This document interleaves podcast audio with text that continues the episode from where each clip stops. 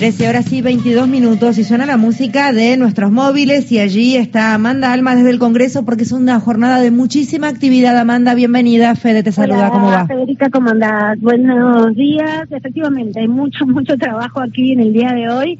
Estoy situada ahora en la zona del anexo de la Cámara de Diputados porque desde las 10, 10 y cuarto comenzó el plenario de tres comisiones para intentar dictaminar la ley de humedales, una ley que tiene por lo menos 10 años de intento de aprobación en ambas cámaras, con un trabajo complejo, ¿no? Porque avanza el Senado y luego pierde estado parlamentario aquí en diputados, o incluso consigue dictamen, como sucedió a fines del año pasado, pero en una de las comisiones y no en el resto de las comisiones que son presupuesto, ganadería y recursos naturales. Por eso, en la semana pasada en la sesión se emplazó la comisión, este plenario de comisiones para hoy a la mañana, y ahora estamos todos así cortando clavos, digamos, a ver si sale o no el dictamen.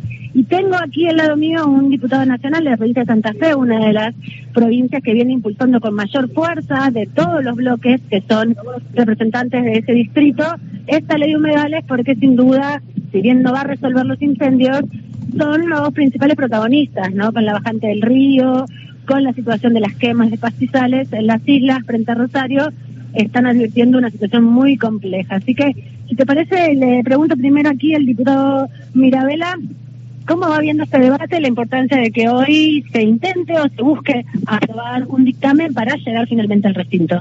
¿Cómo le va? En principio me parece bueno que las tres comisiones estemos hoy reunidos y debatiendo y que podamos conseguir, por lo menos mayoritariamente, este, una voluntad para llegar al recinto y votar una ley. Me parece central que podamos debatir en la Argentina una política de Estado, esta ley, que tiene que ver con cómo preservamos los recursos naturales y qué le vamos a dejar a nuestros hijos. En tercer lugar, para nosotros de Santa Fe es un tema que se viene debatiendo desde hace mucho tiempo, porque tenemos una situación hoy bastante este, compleja, que, que es la bajante del río, que son que es la sequía, que son las quemas que se producen en las islas y, muchas entidades y la ciudadanía en general está reclamando de hace rato de cómo preservamos la biodiversidad que para nosotros es muy grande porque tenemos más de 700 kilómetros de costa del río Paraná en toda la provincia así que para nosotros es muy bueno vamos a hacer todo el esfuerzo posible para lograr tener un acompañamiento mayoritario y podamos votar en el recinto una ley de humedales. Le dejo en comunicación con Federica País desde los estudios de Radio Nacional. Hola Federica, buen día. Diputado, buen día, gracias por atendernos estos minutitos. Eh, ¿Tiene fe? ¿Saldrá esta vez? Yo tengo fe, siempre la tengo y creo que siempre el mañana va a ser mejor. Así que yo tenía la expectativa de que hoy vamos a poder estar firmando un, un despacho para poder tratar en el recinto. No se pudo lograr, ojalá que logremos el acuerdo y que podamos acercar las posiciones, este, la mayor cantidad de diputadas y diputados para poder tener una ley con la mayor cantidad de votos posible. Tengo la esperanza y la fe de que este, prontamente, si no es la semana que viene, eh, podamos hacer despacho de un proyecto y lo podamos tratar en el recinto. Recordemos esto, en el año 2013 el Senado de la Nación votó por unanimidad un proyecto, uh -huh. cosa que pasó a diputados y nunca pudo llegar al recinto. ¿Pero por qué 2016, pasa? Pero por, a ver, di, perdón que lo interrumpa, diputado, pero digo, que ¿tienen individualizado quiénes son los que impiden que salga finalmente la ley de humedades? Tiene que ver, supongo yo, con lo, directamente con los intereses de los que prenden fuego, porque otra no se entiende.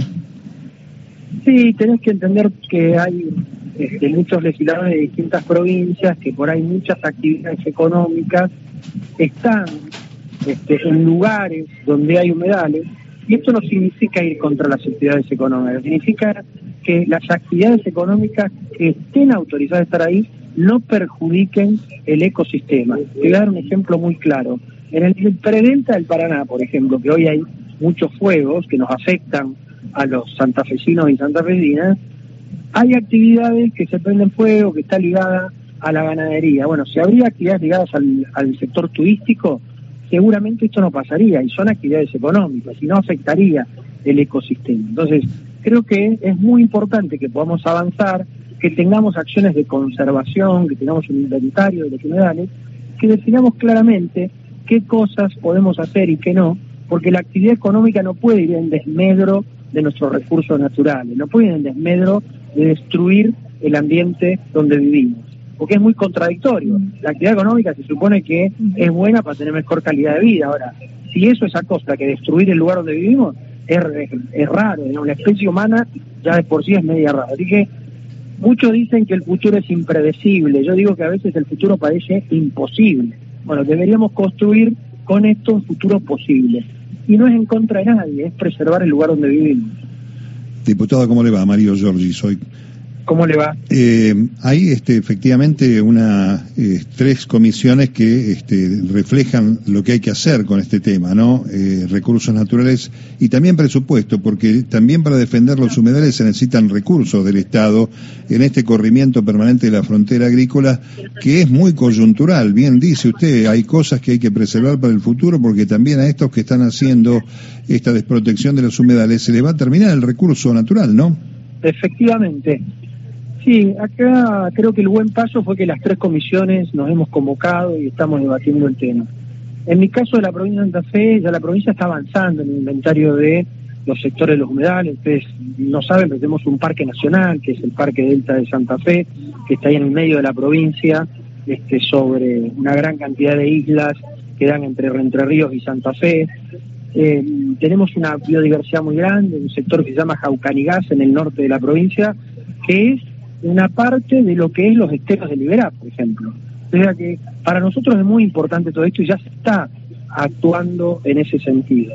Este marco normativo nos va a dar para toda la Argentina una política en común frente a esto y que cada provincia pueda avanzar en el inventario, en la conservación, en los lugares y discutirlo en el Consejo Federal Ambiental que hoy existe en el país, que son todos los funcionarios ambientales de cada una de las provincias.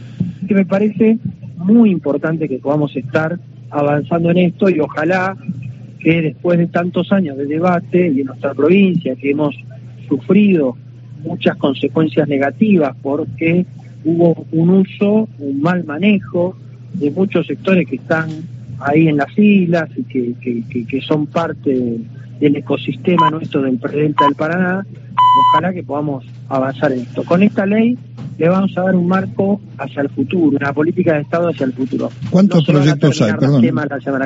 Perdón, diputado, ¿cuántos proyectos hay este, y cuáles son las cosas que hoy traban una unidad de criterio para dar dictamen?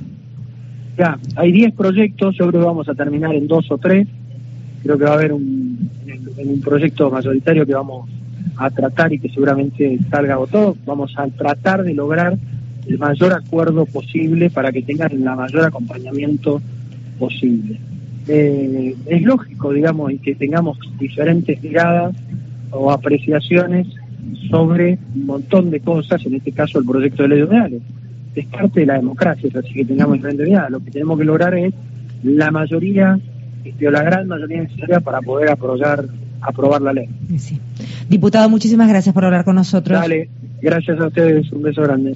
Eh, Amanda es quien está allí. Sí, Amanda. Eh, ¿cómo, ¿Cómo viene la mano en diputados y después una breve reseñita, por favor, de lo que va a pasar en senadores? Es muy improbable que hoy haya dictamen. Todo el oficialismo y la oposición que apoya este proyecto están planteando que no va a ser hoy la emisión del dictamen, pero que no va a haber más de una sesión convocada más para las comisiones y así dictaminar desde el oficialismo tampoco creen que pueda llegar al recinto antes de que se apruebe el presupuesto que está previsto para fines de octubre. Así que de tener dictamen la semana que viene va a haber que esperar hasta noviembre para que esto llegue al recinto y se pueda debatir. Esto es a priori, ¿no? Lo que están pensando hoy.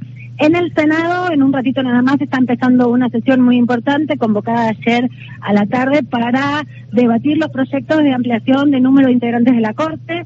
Hay tres proyectos dando vueltas a la vista, digamos, que es el de el oficialismo, que tiene dictamen, que busca ampliar los 25, el número que impulsan gobernadores, la Liga de Gobernadores, para que haya mayor eh, federalismo en la representación de la Corte Suprema, pero hay otros dos proyectos que buscan un número más reducido, entre 9 y 15, y eso va a ser lo que hoy va a terminar resolviéndose. ¿Cuántos miembros más va a tener la Corte Suprema? Con una idea que viene desde hace por lo menos ocho años dando vuelta en el Senado de darle mayor especificidad al funcionamiento de la Corte, que haya salas, por ejemplo, de de medio ambiente, de penal, de administrativo, para que puedan entender los jueces las distintas áreas y no todos tengan que opinar sobre todo, ¿no? Hoy sucede eso porque hay solo cuatro, entonces tienen que revisar todas las causas. Y como hay 28.000 causas en la Corte de distintos eh, orígenes y temas, bueno, lo que están buscando es que haya mayor intervención para la resolución de los conflictos, proyectos o, resoluciones que tiene que tomar la Corte tan diversas como resolver eh, un crimen de odio como también la, eh, la distancia que hay o los problemas que hay entre Mendoza y La Pampa por el río Atuela. Así que veremos cómo termina esta jornada de hoy. Juntos por el Cambio no va a acompañar ni siquiera el dictamen ni eh, la constitución del quórum en el Senado, pero el oficialismo cuenta con otros senadores de la oposición, provinciales, casi todos ellos, para acompañar el quórum y el debate. Bien, gracias Amanda. Un beso grande, hasta la próxima. Amanda Alma es quien estaba hablando allí desde el Congreso de la Nación.